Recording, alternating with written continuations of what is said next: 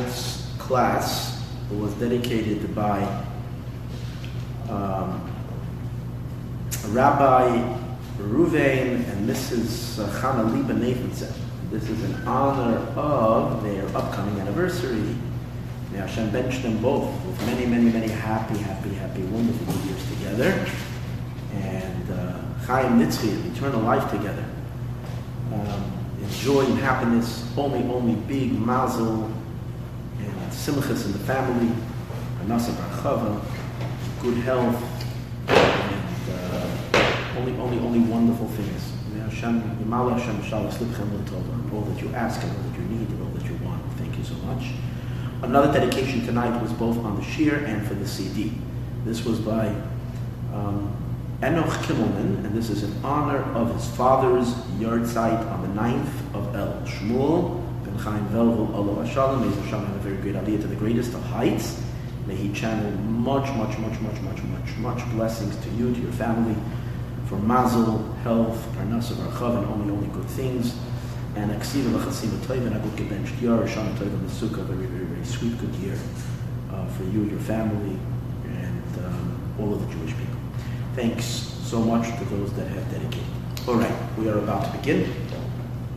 And um, this week Parshas Kiseitse. So the Parsha, the name of the Parsha means Kiseitse, when you will go out.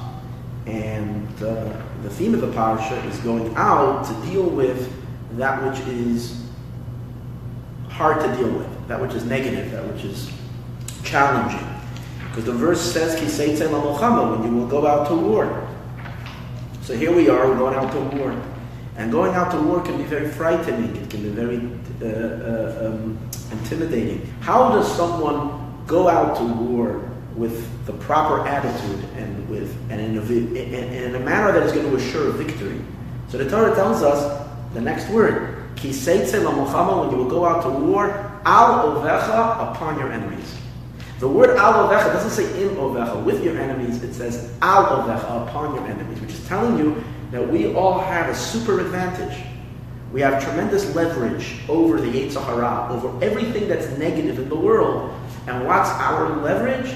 Our leverage is that we have the superiority of being on the top. We are on the top, and that which stands against us is below us. And in every war, the, the, the, the, uh, the, there is a tremendous advantage from being on the highland. You know, in Israel, when they captured the Golan Heights, that was very, very, very, very strategic and very, very, very important because that gave the advantage of being high up as opposed to before uh, the war in which the Syrians had the advantage of that high point. Uh, those who have superior air power are always at a tremendous advantage point in any war because when you're coming from above, when you have the strength, the ability, the power to bomb from above, from on the top, that is an extreme, extreme, extreme benefit. That is very, very, very, very, very, very, very, very great uh, assistance. So we are told that you have the assistance over your enemies because you initially, when you just step out to war, it's not after a very, very, very long, fought out, bloody battle, but from the very beginning, as soon as we walk out and we leave and we're ready to dispatch and to go out to war, we are already on the highlands. We are already up on top. Al ovecha on your enemy. And the question is why? In what sense? How do we see that? What's the explanation? I mean, talk about Yetzer Hara. You know, who has beaten the Yetzer Hara? I mean, the, the Yetzer Hara has been the battle of all human beings from Adam Arishon, and we know that the, you know everybody has has to some degree succumbs to evil inclination. The Yetzer Hara is shrewd, he's powerful, he never gets tired, he doesn't have the frailties of a human being that gets weak and tired and exhausted. He's always on the job with all of his energy, with all of his power, and he's an angel. And we're human. So this is like a serious, serious battle. You know, Yaakov Avinu fought with the angel. It was only a one-night battle. We have to fight with this, with this Yetzer Hara, which is a malach all the time. What gives us that certainty and the confidence that we're on the top, also fighting that which is evil in the world? Think about it. How much good is there in the world compared to all that which is unholy in the world, that which is all that is ungodly in the world? So many people, so many forces, so many, so much of the world that is ungodly and that is unholy and in many ways opposed to Kedusha. Especially if we're talking about the Jewish people when they received the Torah 3,000 years ago, you were dealing with a very, very, very hostile world. Today, many things have changed already, as we've spoken about, as a result of our, our winning the battle. But Moshe Rabbeinu was speaking to the Jewish people way back then, and he's already telling them not to be afraid of the big bad, world, big bad world. The big bad world might look so giant and so enormous, but you have superiority because al olevecha, you're on top of your enemy. So we need to understand what is that that we are on top of our enemy? Why are we on top of our enemy? Well, what sense is that superiority? So to understand this, we zoom across the parsha and we get to the last, last story of Parshas Kiseitze, because the beginning and the end are always connected.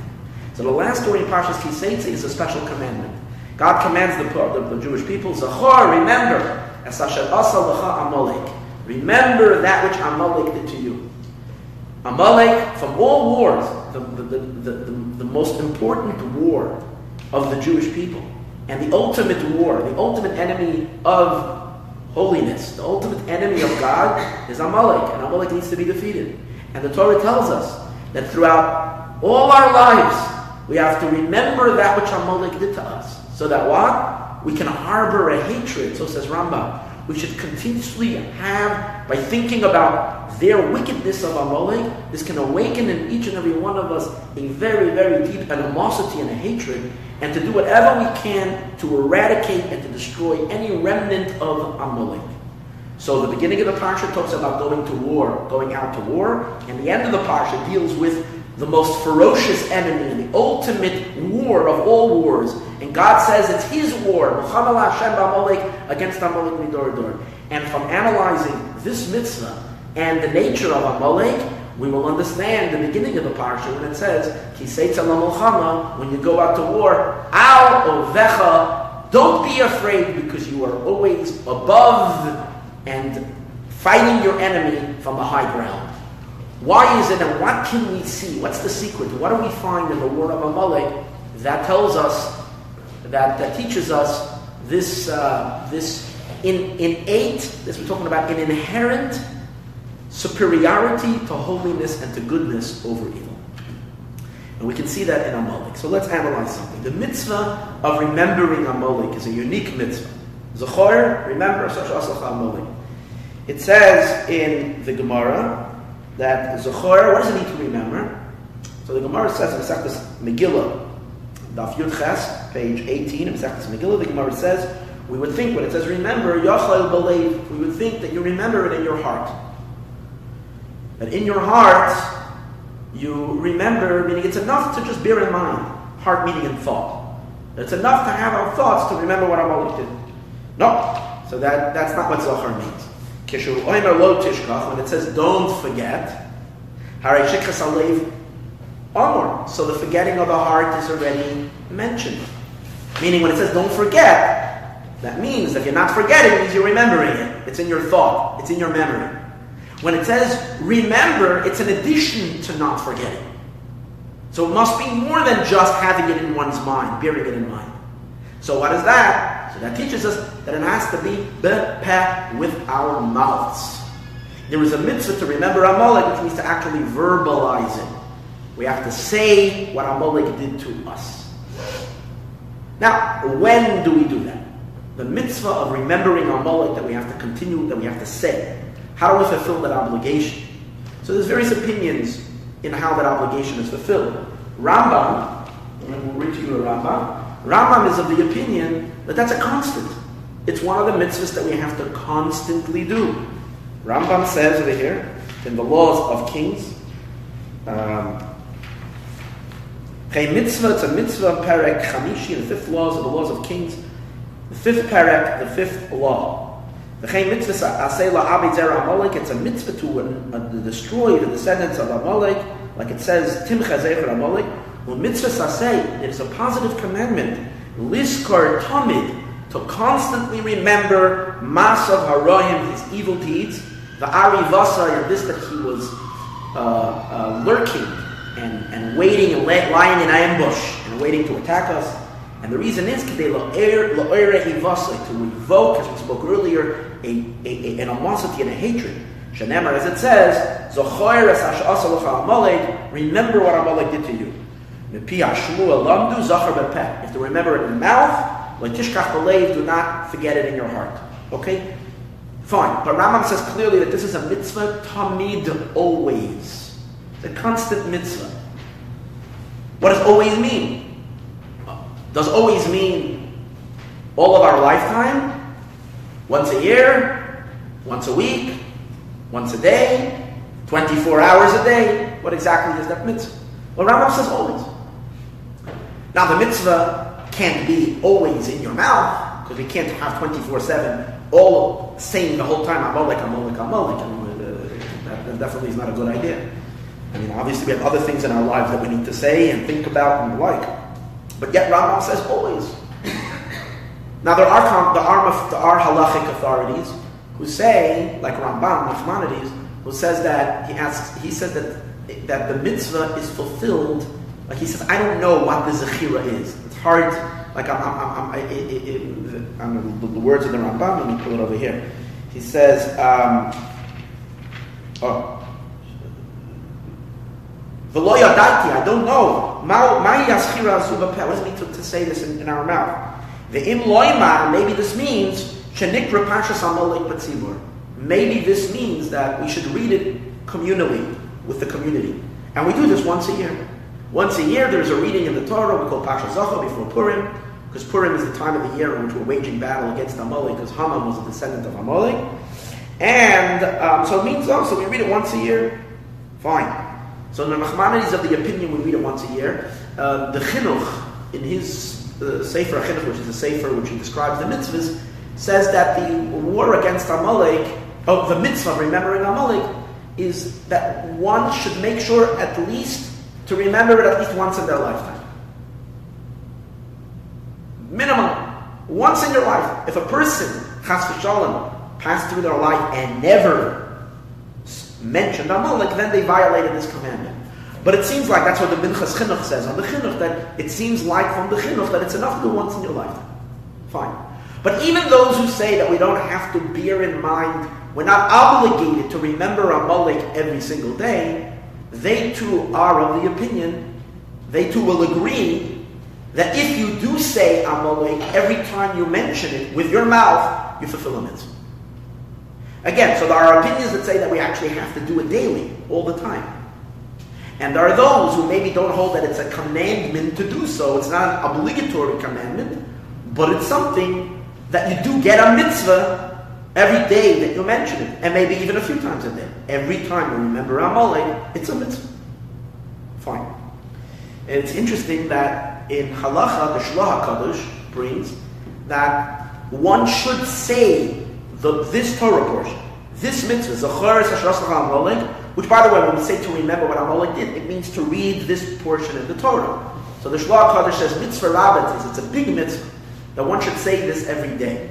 And that's why in many Siddurim, it is put into the Siddur six Zechira, the six things that we should remember every day. And one of them is the Parsha of Amalek.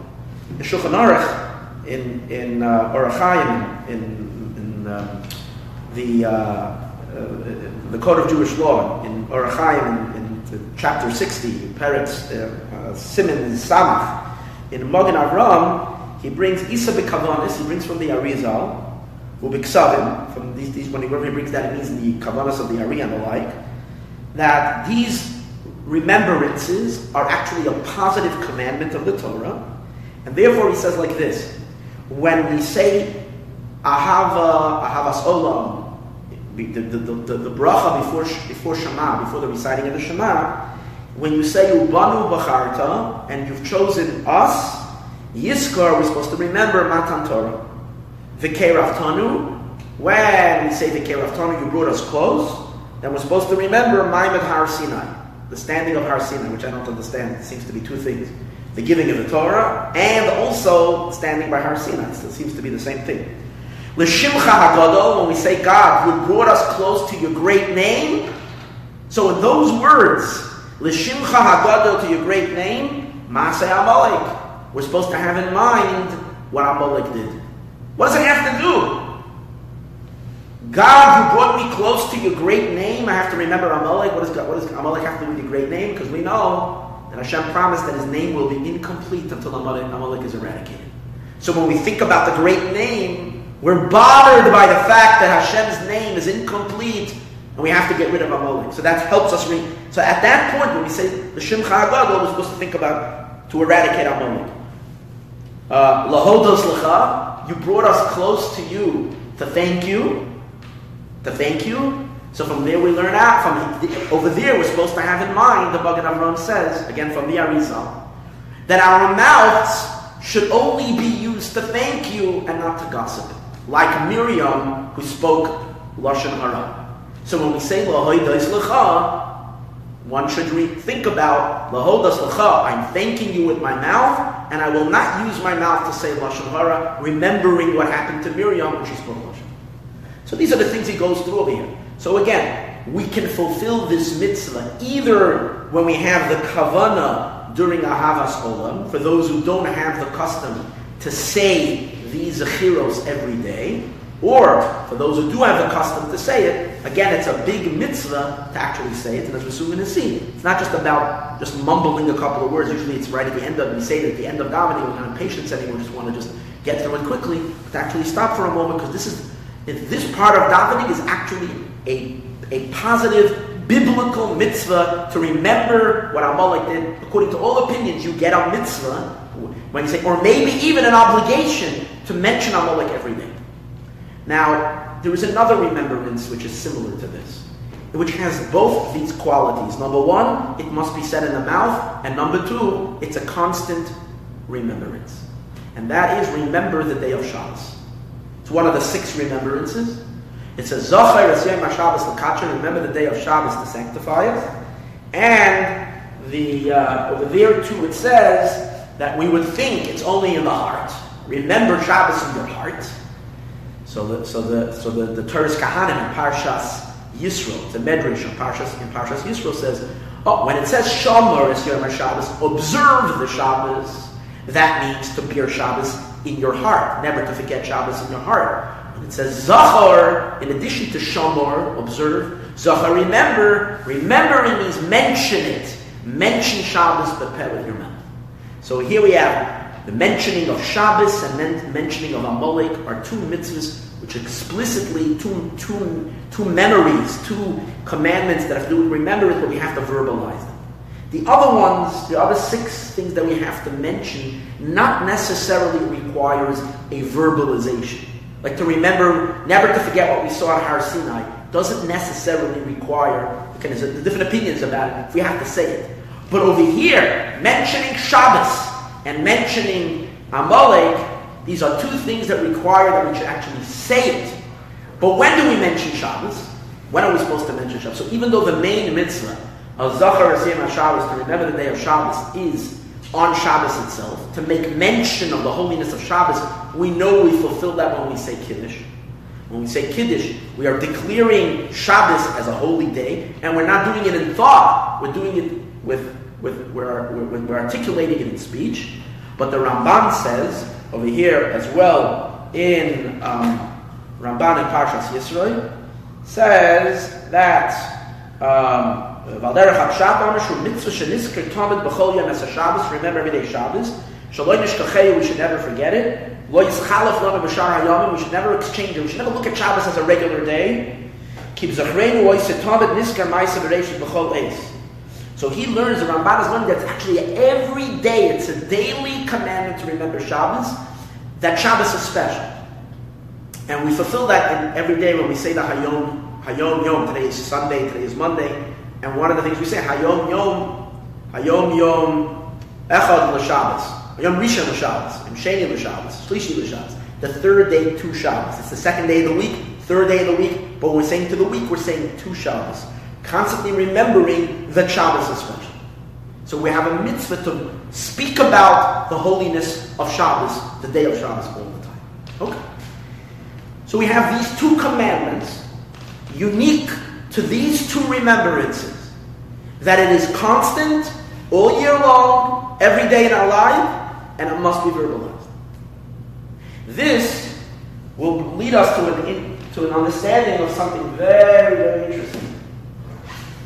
And that is a, a medrash Tanchuma on this week's parasha. It says, Zachar Amalek, remember what Amalek did to you. Kan ksiv Zachar, here it says Zachar, Ubishabbos ksiv Zachar. And on Shabbos it says to remember. Shneim Shavim, both of them are equal. It's like the strangest things to equate. Remembering the, remember the evil of Amalek and remember the tranquility and the peacefulness and the beauty of Shabbos. So hard even to say the two things in one breath. And that's what the Medrash seems to be puzzled with. Like, but both of them it says remember. Omar Shloima, so Shlomo Melech picked up on this. Something was fishy.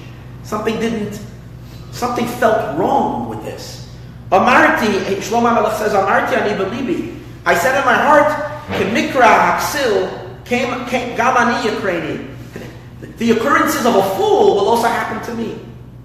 In other words, if we take each two things, Amalek, which is the ultimate fool, Shabbos, which is the ultimate day of holiness and spirituality and divine connection. So Shabbos represents the tzaddik. Amalek represents wickedness and evil. And by both of them you say, remember. So then Shlomo Melech says, so what benefit did I get from all of my righteousness if the wicked are also remembered forever? Kind of that's his question. Why did I why did I work so hard on, on righteousness, on being wise?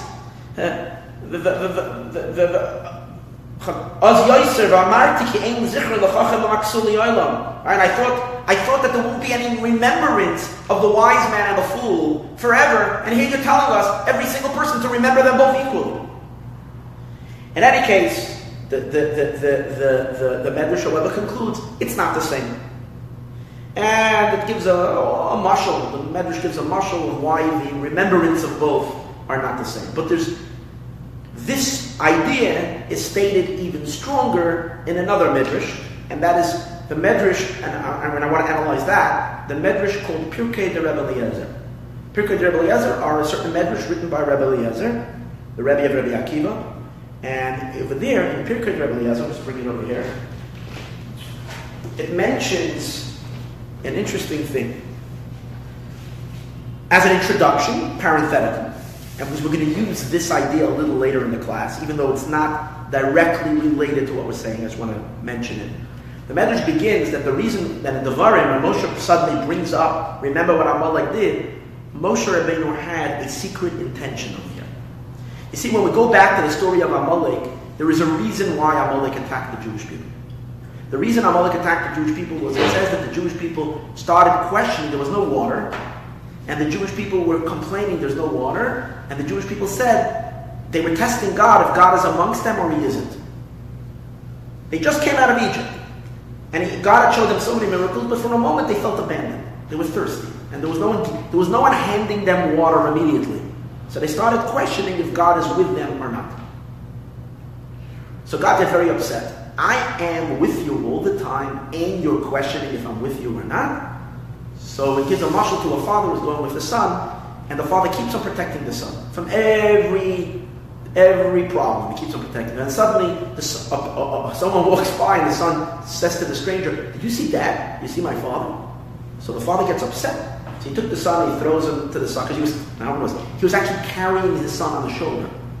And suddenly, the son meets sees a stranger crossing and he says, Did you see my father anywhere? Father says, What do you mean? I'm carrying you and you don't know that, that I am that, that I'm here. So he threw him off his shoulder, and a dog came and bit him.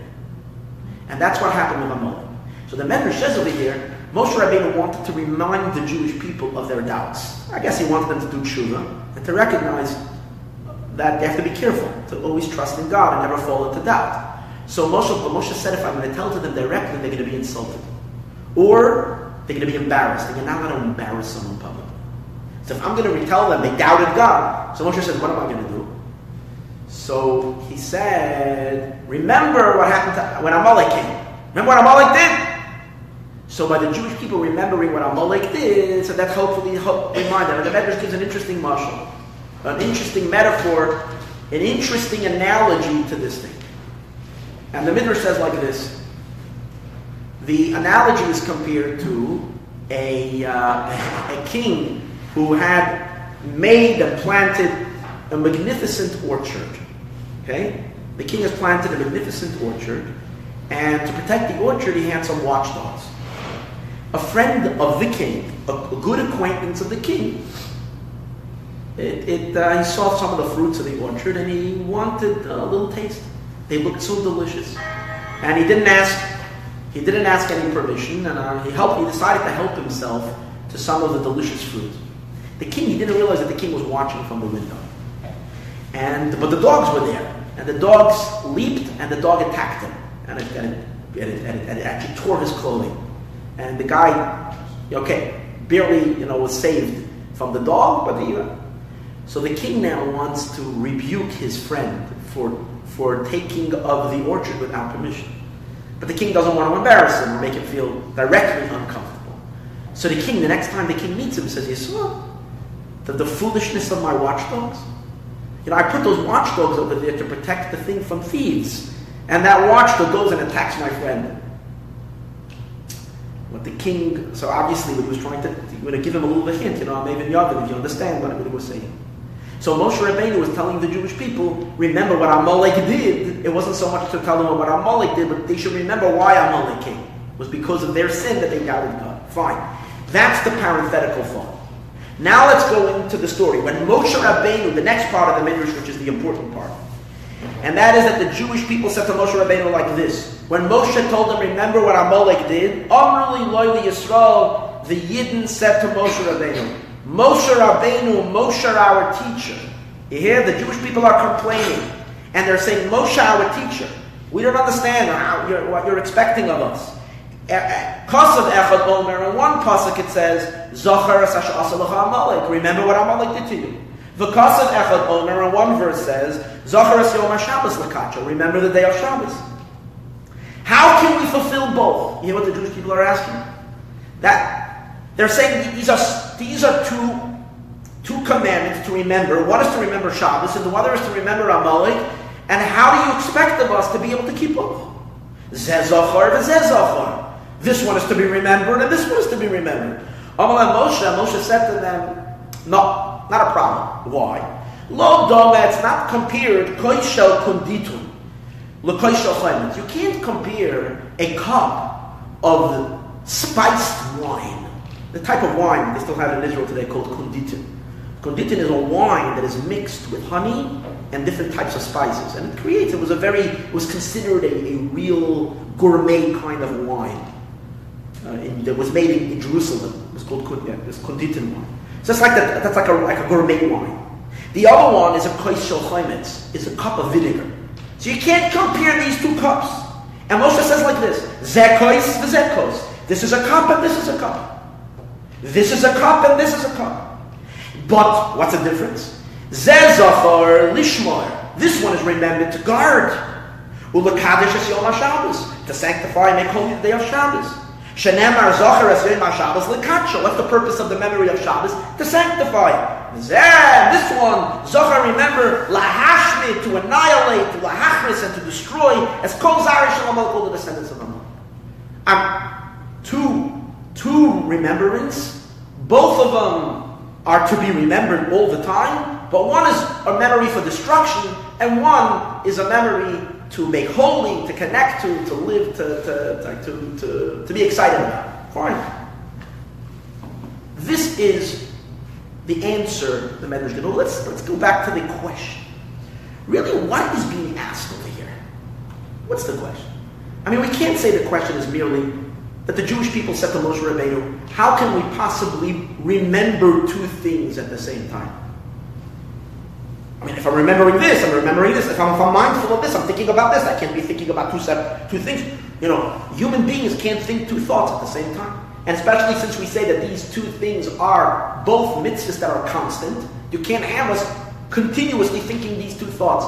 This couldn't be the question. The reason it couldn't be the question is as follows. If we're talking about the verbalization of it, the mitzvah to verbalize it, as I mentioned earlier, no one will ever say that there is a mitzvah to walk around all day long as soon as you wake up in the morning and say Amalek, Amalek, Amalek, You can't do that. I mean, you have to say Modani, you have to say Baruch Sheyomar, you have to speak to your family. So you can't occupy your mouth all day long mentioning what Amalek did. So if anything, it's you mention it once a day. If you want to do the mitzvah, you're thinking, what mitzvah can I do right now? You can grab your siddur and say Zacharas Asher Amalek another time of the day. You don't have a mitzvah to actually say the remembrance of Amalek all the time. And the same is also, you don't have a mitzvah to say Shabbos, Shabbos, Shabbos, Shabbos, Shabbos, Shabbos all day long. So, but even if it comes to bearing it in mind, and, and maybe that is a constant, you have to have it in your memory, you can't say that that's what their question was. How can we remember two, two things? Because we know that there are six constant mitzvahs. In addition to this, there are six constant mitzvahs. The Chinuch tells us of six mitzvahs that a Jew has to have all the time. You have to believe in God, and you have to reject the notion of any other, that there shouldn't be any other God. Okay? You have to love Hashem, and you have to fear God, and you also lo sasuru, you're not allowed to go astray, after your heart, and afre anechem, what your eyes see. So these are mitzvahs that are a constant mitzvahs that a person has to constantly have. Okay, I mean, there's no question of how can you do both. Well, we have, we have many things that we, that we, there are certain things that are that we can, we can kind of have it within our consciousness all the time. So why was there such a problem over here? I mean, we also have to remember the going out of Egypt. We also have to remember that we stood at Har Sinai. So these are also other mitzvahs of remembrance. Yet we don't find that the Jewish people are complaining, how can we do these two things together? So it must be that there is a specific conflict. There's something particular that has been bothering the Jewish people to remember in the fulfillment. They basically claim that this is too of this is an expectation that's impossible. You can't you can't expect it of me. You can't expect it of us to remember Shabbos and to remember Amalek. So we have to understand what's the difficulty.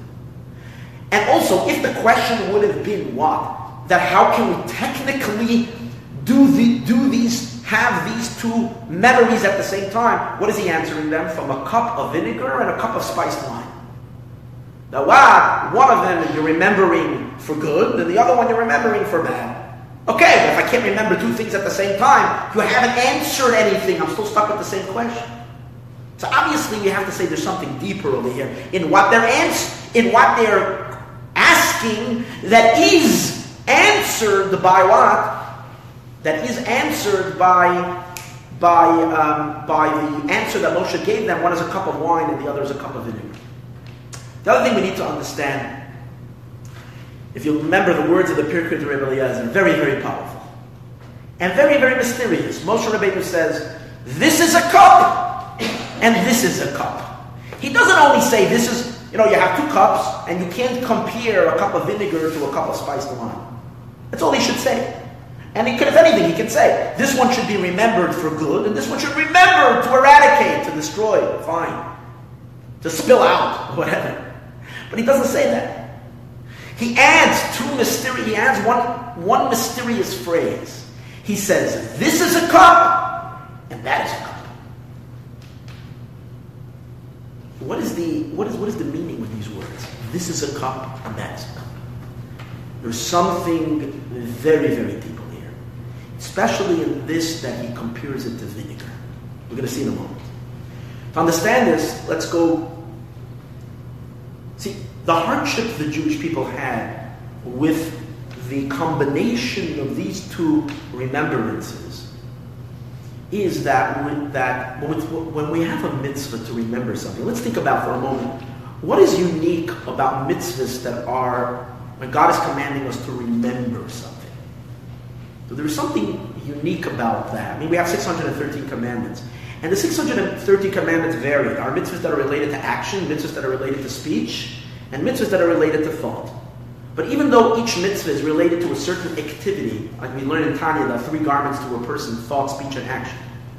And then some mitzvahs you, ex- you express through action, some mitzvahs you do through thought, and some mitzvahs you do through speech. But we understand that really, in truth, every mitzvah is supposed to be done with a certain wholesomeness as a whole person. For example, when you're doing a mitzvah of action, you're supposed to do it mindfully, not just doing the action. You're supposed to have your mind in it. And many mitzvahs we also say a, say a blessing, so you engage your speech as well. Mitzvahs that are mitzvahs that are mitzvahs of your mouth, like saying a bracha, we all understand that it's not just saying a bracha without thought. One should say it, but also think what they're saying, right?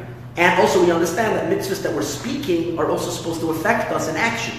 Like we know there's a mitzvah to study Torah with our mouth and speech, but we know that what's the purpose of studying Torah? Lilmod ulalami, to learn and to teach. Lishmar, to observe, ulasos, and to do. What we learn is supposed to hopefully translate into proper behavior, which is Torah behavior in our life. So even the mitzvahs that are designated to a certain part of our one of our garments, it requires a full a full involvement. That's why all mitzvahs. The mitzvahs where God says, remember, those mitzvahs are calling for a being completely, completely, completely immersed in the performance of that mitzvah.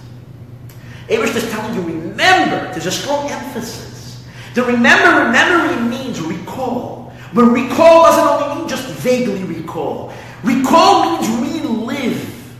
Put yourself in the place. You have a memory. And take, allow your memory to take you a vivid experience of that which you're remembering. We all have stories in our lives in which we've seen something We've been somewhere, we've seen something that was either very, very, very special, very, very unique. Someone was describing to me last week that they, they were in, um, uh, was it in Missouri, I think, by the eclipse. And he was telling me how in, in, the, in what we call the totality. And he's describing to me like he'll never forget it all his life. He said it was something so extraordinary. He said he didn't know if he's alive. Everyone, you didn't know if you were awake or if you were dreaming. It, it just had such a crazy feeling. It was so surreal.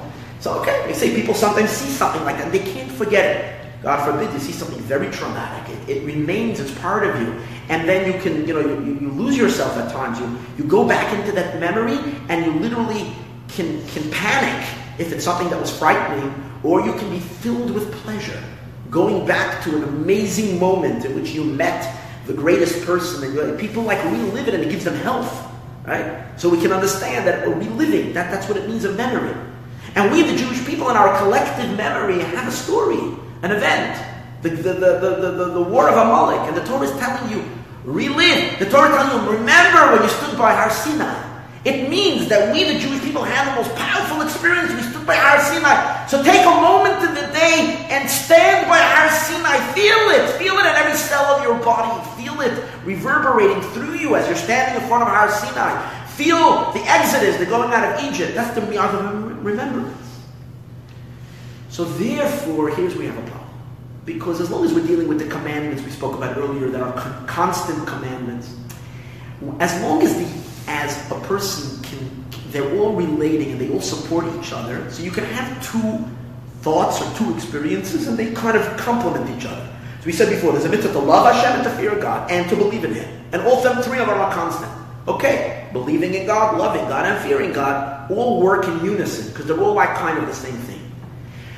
Having a, a, a, a living, reliving experience, a vivid experience of Shabbos, and having the experience in a very real way of Amalek is a contra- is an inherently contradictory experience which, which doesn't go together.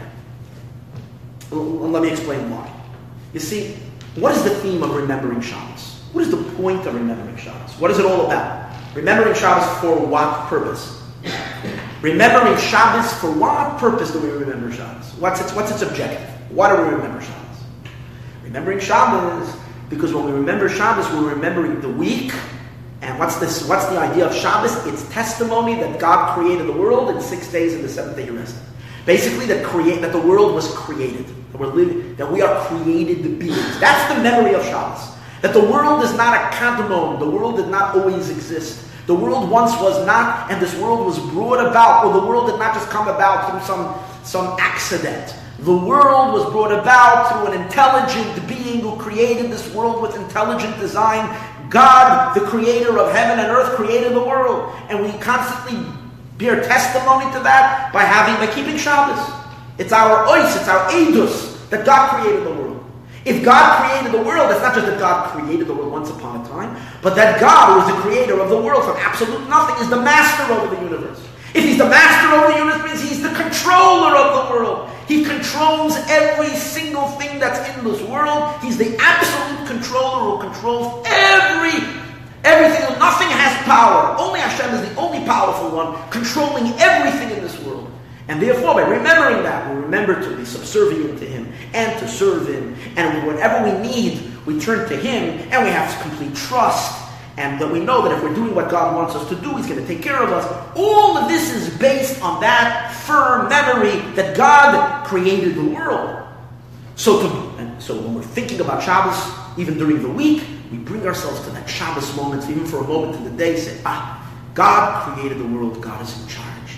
He's the master over everything. And to Him I dedicate and devote myself. In other words, Shabbos leads us to the complete acceptance of God as our King, to be completely subservient to Hashem. Fine. That's Shabbos. Shabbos is God as the ruler over the world. Now, what's the memory of Amalek? What's Amalek? Amalek is a people that did what? That represent a people. They are a people that fought against God. Okay, now there are many, there are many nations in the history of the world. There are many peoples that are that were anti-holy and anti-godly in this world. There's much evil in this world, but we have to differentiate between we have to differentiate between the evil, the evil of Amalek, and the evil of all other nations. The other nations could be oblivious, could be denying of God, could be, could be. Uh, there are other nations that could be oblivious or could be denying of Hashem and the like. When, at a point, at a time, when God is hidden, concealed, because God did hide Himself. So we understand because Hashem gave free will and Hashem has hidden Himself so much from His creation, it's possible that someone should choose to ignore God. That we understand. The thing about Amalek, what made Amalek unique, is that Amalek came and challenged and fought against God after God openly displayed his power. Hashem made a stand, or Hashem made a powerful, powerful super statement in this world. I am the ruler of the world. When God took the Jewish people out of Egypt, when He split the sea, all the nations of the world were trembling. Everybody realized that this world is ruled by a master. And it was right at that time that Amalek had the chutzpah to stand up and in the face of God say, I ignore you and I'm going to fight you. I do not, I don't acknowledge you. Not that I don't know. Not that Amalek has any questions hypothetically. They know that God created the world. The, the, the, the Gemara refers to Amalek and says an interesting phrase. Yodeas ribono, he knows his master. And he intends to rebel against him. That's the ultimate evil. Can't anything worse than that. One thing, okay, you say he's ignorant. One day, he's going to learn. Something is going to make him or her aware of God, and they're going to accept to serve Hashem. But here you have someone who clearly there's nothing you can do. And no matter how much you will show me your power and your strength, I'm going to fight you. Why? Because that's who I am. I'm all about negating you. This is chutzpah. Like we once gave a whole class about the essence of Amalek being the ultimate chutzpah. So it's the ultimate rebellion about, of God and the ultimate denier of God's control. Now, now imagine something like this. I'm supposed to inculcate, I'm supposed to carve into my psyche by remembering the day of Shabbos I'm supposed to come to a place of a vivid and real realization that God controls everything. Everything. Hashem is full control over every aspect of the world. He is fully directing all the natural forces. If there's a, the, the, flood happening in Texas right now, for whatever reason, we don't understand why, but God decided to do that. It's not just because of global warming or this happening or that happening. God is the one who decided that this deluge or this flood should happen. Hashem should help that there shouldn't be any more harm from it. Or any, any, anything, but all the minute little things to the point when I stub my toe and it hurts, or I stick my hand in my pocket and I want to take out a nickel for the meter, or my mistake, I took out a, a, Canadian coin and I can't use it in the meter, and it's frustrating. That's called that God did that, that made me make that mistake. Every little tiny thing in my life is Hashem making it happen. So I'm supposed to come to that realization by thinking about Shabbos, because Shabbos God created the world. And then, in the same time, I'm supposed to realize and think about Amalek. And what is Amalek saying? Amalek is saying openly that God is not in control. The mere fact that there can be a nation in this world that's that, that, that, that snubs God. A nation that the world that laughs at God. The nation of the world that says, God, I don't care. We, do, we, we're, we're not, we don't surrender to you. We're going to fight you. So what is that? And, and what, was, what does the sages say? What did Amalek do to the rest of the world? They cooled everybody off. When it was a time when everybody was supposed to be surrendered to Hashem, Amalek went and they, they, and they caused everybody not to surrender. So which means Amalek is the total antithetical effect of, of getting excited and warmed up to God, Amalek brings about a sense of, of hefkeris. Hefkeris means you do whatever you want. There's no control. There's no. So here's the question. The question is not so much a theological question. The question is not so much an abstract question. How can there exist something in this world in some abstract theological discussion? Evil. How can, if God created the whole world, how can evil exist? That's not where the question is, even though that's part of it, but that's not really where the question is. Over there, there's all kinds of philosophical answers and theory we can discuss. The question over here is you're giving me a mitzvah of zachar. What is the mitzvah of zachar? Zachar means I have to emotionally put myself into a place to feel, to feel, to feel in every fiber of my being that you, God, are the master of my life, to the point as I said earlier, that you're totally relaxed in every situation. You never have anxiety. You never have stress. Because if you know you're in God's hand and you're doing what Hashem wants, that's all. He'll take care of you. So that's supposed to be so powerful. Even though you're coming across a nasty boss and you're coming across other difficulties and hardships, you're calm, you're happy, you're relaxed, you're fine. You're in a total Shabbostic state. You have no worries in the world because there's no one in the world that can hurt you. God is fully in control. Hashem is doing everything. It's Shabbos. And Shabbos is so real to you smell Shabbos. You mamish can, can bring yourself to that state. You smell the deliciousness of Shabbos, and it creates this complete sense of you're in a world controlled by an absolute good, and there's no other power in the world besides this powerful goodness, and that's Hashem. But at the same time, I have to remember what Amalek did. And what did Amalek did? A nation that, which means there are forces in this world that are evil, that are that are that are, are ugly, that are at, at war with God. Oh, also, so how does that fit? How do these two feelings? And you should know that this is unique about the Jewish people. See, the Jewish people never were a people who dismissed the world and closed their eyes to the reality. Hashem didn't want that of us. He, we're not just people who locked ourselves up in monasteries or put our head in the sand and believe we have our faith and we have our belief and let the whole world go jump. Who cares what's happening? That's not who we are. We're responsible for the world. We have to recognize, we have to be aware of what's happening in the world. Why did Hashem give us this mitzvah of eradicating Amalek? Because He's telling us as Jews, you're responsible. There shouldn't be something in this world that negates me. And therefore, you have to go out and fight it. Oh, but in order for us to do that, we have to be very, very, very, very strongly and sharply aware. Enough. Here's the thing. Rambam says that the memory of Amalek means that it's so strong, we feel so strongly this opposing force that we feel an anger towards it, and therefore we are excited, we get the, the, the anger that is needed to go and destroy it. Oh, but so to feel, behold it, that feeling that there is a power that fights and is against God, doesn't that contradict the sense that God is an absolutely in control? If there are powers that are totally in negation of Hashem, it's a total contradiction. How do the two things go together? That's what the Jewish people that's what the Jewish people um, compla- uh, complained to Moshe Rabbeinu. They said, Moshe Rabbeinu, we cannot do this. is the answer. And it's so deep. It is so deep. What does Moshe Rabbeinu say to the Jewish people? How can you compare? One is a cup of spiced wine, and the other one is a cup of vinegar. Why did Moshe Rabbeinu is choosing vinegar for a very, very, very important. There is something very, very unique about it. Could, if all Moshe wanted to say is something that's not edible, something that's kind of bad, so then there's so many other things he could use. Why is he using vinegar? You see, vinegar is unique in a few things. Vinegar itself is not an edible, it's not a drinkable drink. It's, it's sour, it's, it's, it's bitter, it's, it doesn't have a good taste. Vinegar. However, in itself is not good, but you can mix it into other things and it can enhance the flavor of other foods. Vinegar is one of a cooking, uh, one of a, a, a, a cooking, uh, what do you call it, uh, garnish.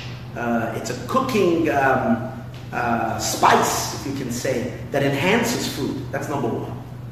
The other thing about vinegar is that the, the Gemara says in Sechtes Yuma that vinegar itself has a quality that it's it, it's it's meshaves nefesh. What does that mean? That it could re- restore your soul. What do we mean by that? The halacha is Yom Kippur. We have to fast on Yom Kippur, right? So the Gemara says in Masechtas Yuma that there are certain that if you eat foods that are totally not edible, you're not liable for eating on Yom Kippur. If you eat food that's totally not edible, you're not liable for, for eating on Yom Kippur. So the, the Mishnah gives an example. If you drink if you drink fish sauce, I'm not talking about a good fish sauce. I'm talking about natural fish, yuki, the whatever that comes out of the fish. The, the, so that sauce, it's not edible, it's not drinkable. If someone drinks that as a drink, they did not violate any Kippur. They're not held so the Gemara says, why does it say fish sauce? Why doesn't it say vinegar? From this that only the Mishnah says only fish sauce, which is far more extreme, and it doesn't say vinegar, is a sign that the Mishnah holds, like Rebbe, and Rebbe who says that if you drink vinegar on Yom Kippur, you're liable. Why? Because even though it's not tastes horrible, doesn't have a good taste, you still feel better. It like made you, it restores your soul. A person that's hungry feels like faint and weak. You drink vinegar, you feel a little better. Okay, so vinegar, we can't, it's not on the list of something that is totally bad, number one. But there's something else unique about vinegar. And that vinegar has a history to it. Vinegar doesn't start as vinegar. Vinegar starts as wine, and the wine becomes. Wine that goes bad I don't know, I, mean, I guess they can maybe make vinegar out of other things, but the, the vinegar that's usually discussed in the Talmud is vinegar that comes from wine. Wine that goes bad becomes yain it becomes vinegar. So, so, and what's unique about that? Again, if we're looking for drinks that are not drinkable on their own, uh, they're not, they're very sour. It doesn't say lemon. See, lemons, the difference between lemon, lemon is essentially a sour sour. Unless you mix it, you make lemonade. But, you know, when you mix it, you're making it sweet a little bit. The lemon is very sharp, sour. It, it, it's not. It's, it's not good, and it begins that way. That's what it starts. Vinegar is unique. Vinegar started as wine, which wine is a fine delicacy. Wine is an ultimate of taste and drink and flavor, and the wine went bad. So Moshe Rabbeinu is purposely comparing Amalek and consequently all evil in the world to vinegar. What Moshe Rabbeinu is saying is, I need you to understand one thing, Moshe says. That that which is evil in this world also has a source. Initially, everything comes from God. We don't, there's nothing in this world that is absolutely bad and has, has, has begun and has started. It's, it's, it's very, very inception of evil. There's no such a thing. Since God is the absolute source for everything, for all of creation and everything that exists, and God germinates all of existence from absolute nothing, so you have to say that the very seed, the seed, the seed, the, the, the, the, germ, the beginning, the very nucleus from where evil begins, that too is good. Like wine, it comes from wine. That means evil too has a shoresh in holiness and has a root in holiness. Evil too, so what does that mean? Let's understand that. That means that ultimately, if God, who is absolute good and wonderful, brought about a creation, included in his creation are evil and negative things, We have to say that those evil and negative things in some way are in support of holiness. And they too are here to reveal something good and holy and godly. But how is that? How is evil something that if it's evil and if it's bad, and it's and especially when it translates into the ultimate worst enemy, an enemy that God can't tolerate. God says, as long as they're alive, my name is incomplete. This is totally diametrically opposed to God. Yet that too is included in God. It's not, it doesn't exist. It doesn't exist outside of Hashem. That too is included in God. Because what was its foundation? And it's not, and God never lost control over it, even when He created it. Oh. What is it? So, how, how do we understand? How do we understand something that's. So, first of all, the, theologically, the, the, the, the, the idea that evil exists and something that is totally against God exists points to something about God that we wouldn't know if the world, if, the, all, if all there would be in the world would only be good. And that means we would not know the extreme of God's omnipotence. What is it meaning? We know that the Abishers in, in, in, in, in Torah, we say that Hashem is a Kol Yachol. Kol Yachol means an omnipotent being who can do anything. So what's the doing anything mean? He can create. Number one, even though he's everything and everywhere, he can create things outside of him. What I mean is, it's not possible to be outside of him. God can create outside of him. Not only can create outside of him, he can create things that everything about them is fighting him. Hold it, but he's the whole power. It's all him. Yeah. If he couldn't do it, then he would be limited. You see? So he can create he can create enemies. He can create entities that fight him. When, when in truth, all the, their entire existence is him, yet he can create because he can do anything, and therefore he can create something that is, that is opposed to him. So that's telling us something about God's omnipotence.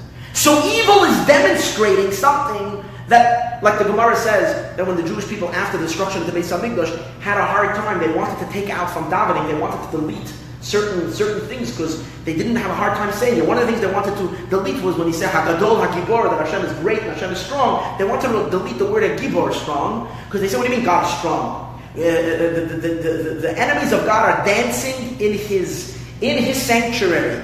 They're piercing the Aron with spears and they're claiming they killed God. God forbid. That's what they said. And, and, and, and, he's not doing anything about it. Why? Where's his Where is his strength?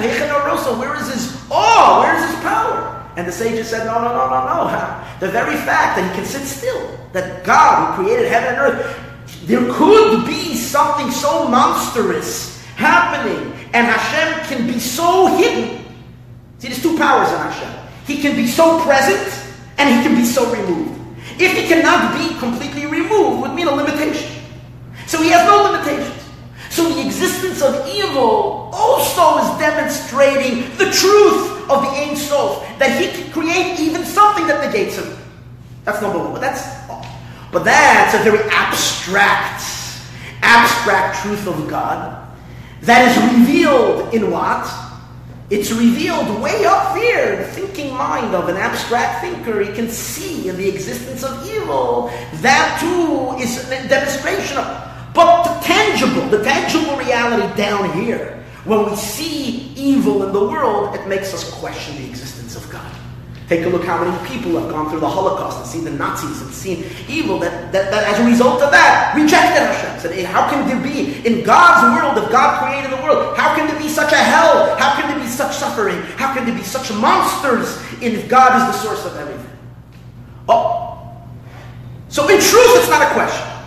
Because we said earlier, that too, that there can be something, is part of the of, of the Ein Sof of Hashem. It's it's the it's expressing God's true omnipotence that something against him can also exist. Fine.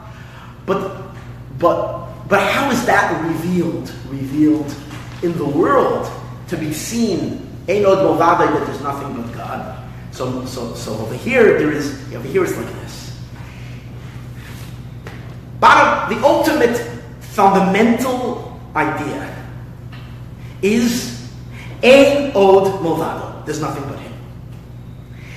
being that this world is created from him and, and has no other power, no other source but God, that means that everything is him. Every sin, every person, every event, every occurrence, the brightest moments, the darkest moments, the moments of the greatest revelation, the moments of the greatest concealments, the moments when I'm, that, I'm, that I'm flying in the high, and the moments I'm in the deepest dungeons of darkness, the deepest falling that I've fallen, any aspect, both of our private lives or in the great world around us, all everything is Hashem. Everything is Him. However, we have to make a very strong distinction, and that is there are things that are expressing that God is as they are. They don't need any temperament. As they are, they express God's truth. When you see the beautiful kindness of another human being, people today going out on boats and maybe even risking their lives in trucks and in boats to go save other people, that ability to transcend yourself and put yourself in danger, to go pick up other people and pull them into the boat, that's a godly act. That is showing, reflecting the goodness of the Creator. Even in a time when at the same time people you have you have a free choice. People can run and plunder and break into stores and steal equipment when there's such chaos and so and such things. They can loot. Uh, no, people are running around saving others. That is a reflection of the beauty and the goodness of the Creator.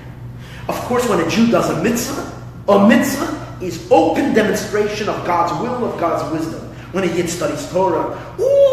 Things in this world are fully, openly manifestations of the divine, of Hashem's truth, in an open, tangible, revealed way.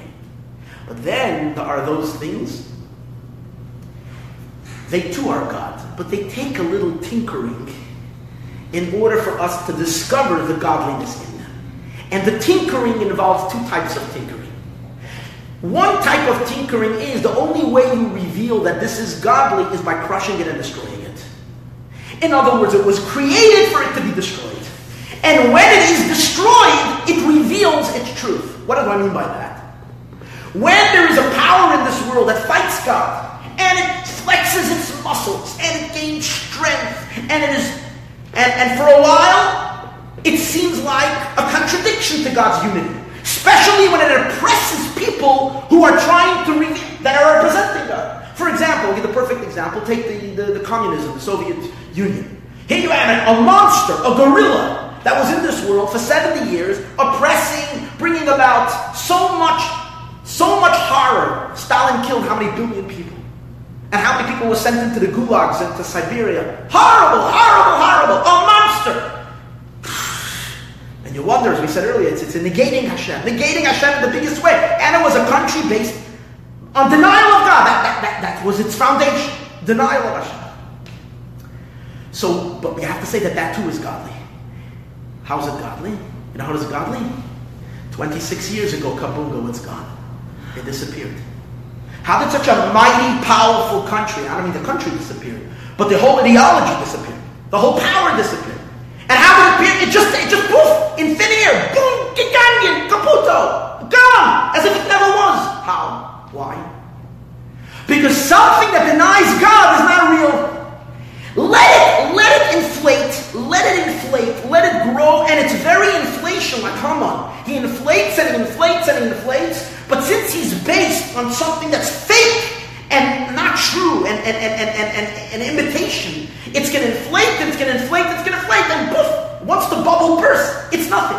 That itself is, is a demonstration of God. There are those who demonstrate God by proclaiming and by serving Him, by recognizing Him, and those who reveal God by them being the ones who are here to demonstrate how someone or something that is against holiness will, cannot exist.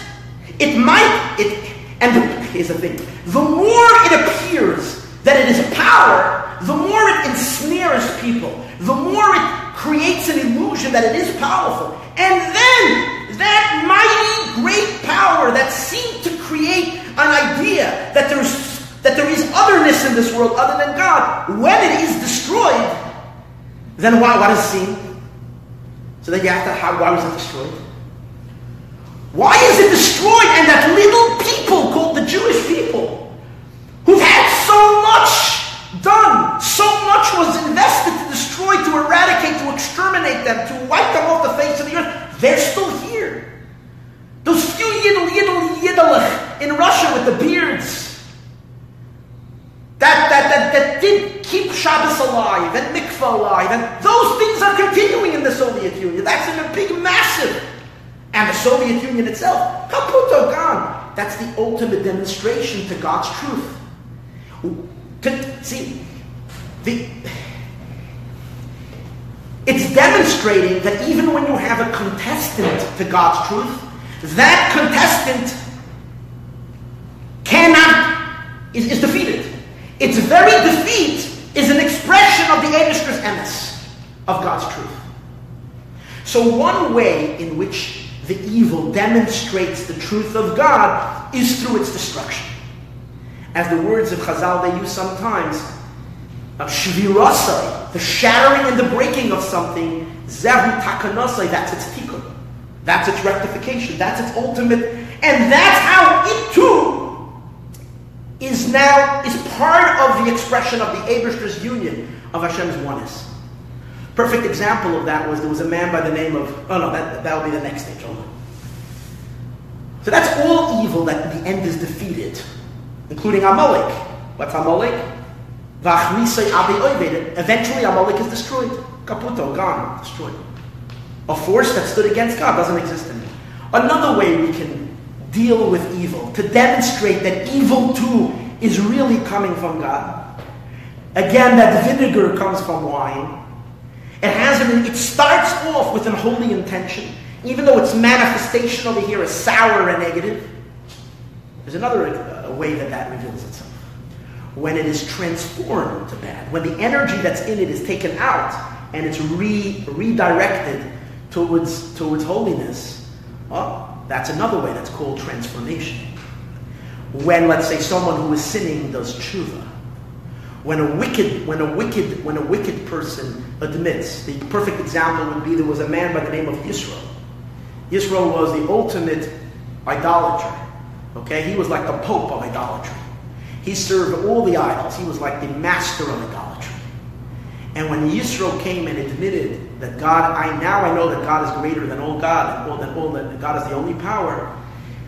Not only was that a tremendous kiddush Hashem, the Zohar says that until that moment, God could not give the Torah. Before that darkness was transformed to light, but let's, a Torah couldn't give. But I think not. There's something very deep over here. What's deep over here is like this. From the very re, from the very moment Yisro was born, and he was born to parents that probably educate him this way, and God provided all the all the all the uh, assistance that Yisro should become the ultimate denier of God's unity by proclaiming all these idols was only for one purpose. That this great denier of God should one day come, and the greatest one should stand, and it would be written in all the newspapers and say, Now I too admit that God is the God of all gods. That's transformation. And, that, and that's how evil too makes a contribution to holiness. In our lives, these two, these ways of dealing with negativity is, is dealing with Yetzer Hara, dealing, dealing with all the negative around us. There's two ways to deal with it. You wonder why is it that if, if God created the world, why do I have an appetite for such non-kosher things?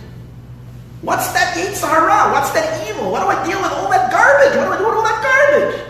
The answer is, it was created that you should proclaim how true God is by you smashing every thought that comes your way and any, any thought suggesting something other than a mitzvah, something other than what Hashem wants you to do, and when you deny it, you are revealing God through that because you're saying that you, ex- you exist that I should deny you. you're breaking it. That's number one. God forbid if a person sinned already. So imagine all the negative things that are out in the street, that we look at them as if they're so powerful, well, they only exist to tempt us. And that we should say no to them, and that's their only existence. That's the reason they exist. And that's their and that's why they too are part of Achdus Hashem. Oh, Yit can do them. There's a billboard that I'm not supposed to look at. It's not a kosher billboard. That billboard is the unity of God. How? Because it gives me an opportunity, or you an opportunity, or any person an opportunity to fulfill Hashem's commandment of not looking at something you're not supposed to see. Isn't that amazing? And then that billboard is screaming Shema Yisrael, Hashem Elokeinu, Hashem Echad. Isn't that wild? I think that must have been one of the wildest things I've ever said in a class. Came right now. That billboard, imagine that. That billboard that's the most despicable thing that's that's that's out there. And there's some really ugly ones around there. And and, and, and when you're not looking at it, you're not looking at it. You, th- th- that is crying out. That too is part of God's unity. It is. Because it is saying, Shema Yisrael. It's claiming that it's, it's here so it can serve Hashem. But how about if I looked? And how about if I looked and I looked and I did a sin or whatever? How about if we do Averis and we did it already? We have already the bad stuff in us. Ooh, so now what?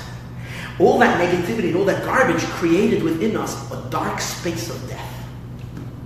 A deep, dark space where God isn't. And that space, and that empty space, that void, when I suddenly realize that I have a, a space inside of me is eroded. My soul, my being is eroded with darkness. There's a deep erosion. And over there, there's no life, there is death. I suddenly feel such a yearning, I can't bear the death, and I want to compensate for that, to fill the space that's filled with death, with life. And therefore, I'm so, I have such an urgency to do a mitzvah. I have such an urgency to pray. I have such an urgency to do good things, that which I would never have.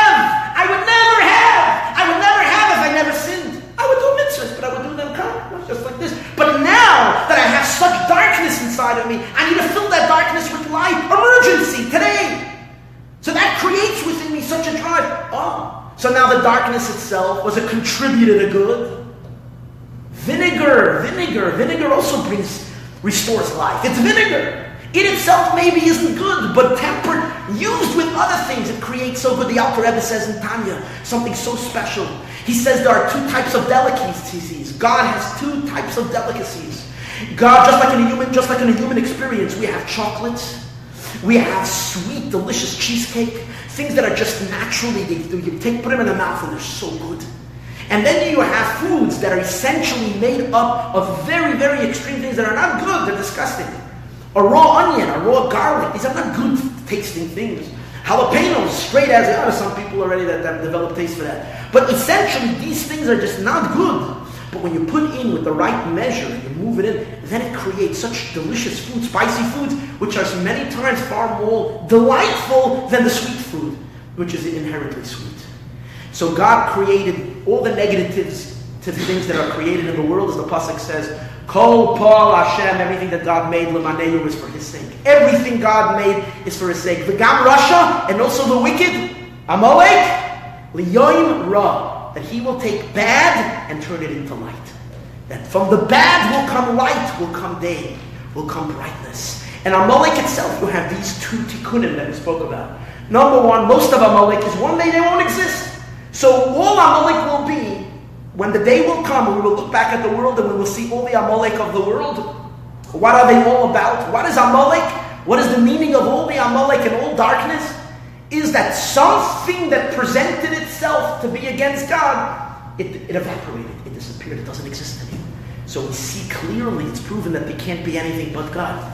Number two, the Gemara says from the grandchildren of Haman, they study Torah in Bnei Barak. Which means that there are some parts of Amalek that even can be used, transformed, and become holy, as it studied, as they too study Torah. So there's only two things in this world. There is that which is obvious good, and that there is that which is not obvious good, but but will be made good. But isn't that the most amazing, amazing thought? We're living in a world that is absolutely good. And when we can take a look at all of existence from the highest to the lowest, at all of time, at everything, those things that we don't see yet its goodness, as we peel away and we peel away and we peel away, in the end we will see everything was an expression of one singular, essentially infinite good God, and all of creation was one absolute blessing. Then, when we go out to wage war against our Yetzer Hara, uh, we spoke in the beginning. We asked, how can you be on top of your enemy? How can you be above your enemy? What's your advantage on your enemy? Very simple. We're, we are on the winning team. You know for sure, without any doubt, that no matter what, you're going to win. It's, the, the war can only go one way. You can win. And when you know an absolute, thing, because even your enemy is, is, is only there as a means to express and to enable. He only exists so you should, he should be defeated. That's his only purpose of existing. That he should be. That Alovecha you're on top And then you can have the full experience of the memory of Shabbos and you can have the memory of Amalek, and the two complement each other. In other words, that notion and that feeling that there's two, that there's only one reality, and that's Hashem. Shabbos, all the things that, that are that, that are good and holy, that's one memory and one thing to bear in mind. Amalek, the understanding that, that, that it's vinegar, and that vinegar too comes from wine, and it has the quality of supporting life. And that's the meaning. Let me just conclude. That's what Moshe Rabbeinu said. Zekois, the zekois. Both of them are two cups. They're both cups. What's a cup? A cup is a vessel for godliness. Now he's not saying this. He's not saying that Amalek is a vessel. Amalek is not a container for God. Amalek, as it is, needs to be destroyed. What it means is the, the, the, the memory, the mitzvah of remembering Shabbos is a cup to think, to, to realize God's presence in the world. It's a cup, it's a vessel, it's a container, it's a mitzvah that contains godliness. The same is also the mitzvah to eradicate Amalek. That too is a container, a vessel that facilitates and holds godliness. How does this vessel hold godliness? By the by the understanding that that the very that what, what that that Vinegar too has its purpose and its source and its ultimate purpose to be used to garnish and to bring about the, the ultimate tasty food, the ultimate tasty dish that all of humanity creates for Hashem and creates for ourselves. May we merit that all negativity should be transformed and we should get to see the two cups. Imagine at the end of days, looking at all of creation as these two magnificent cups of to receive Hashem's ultimate blessing. May we merit to see that now.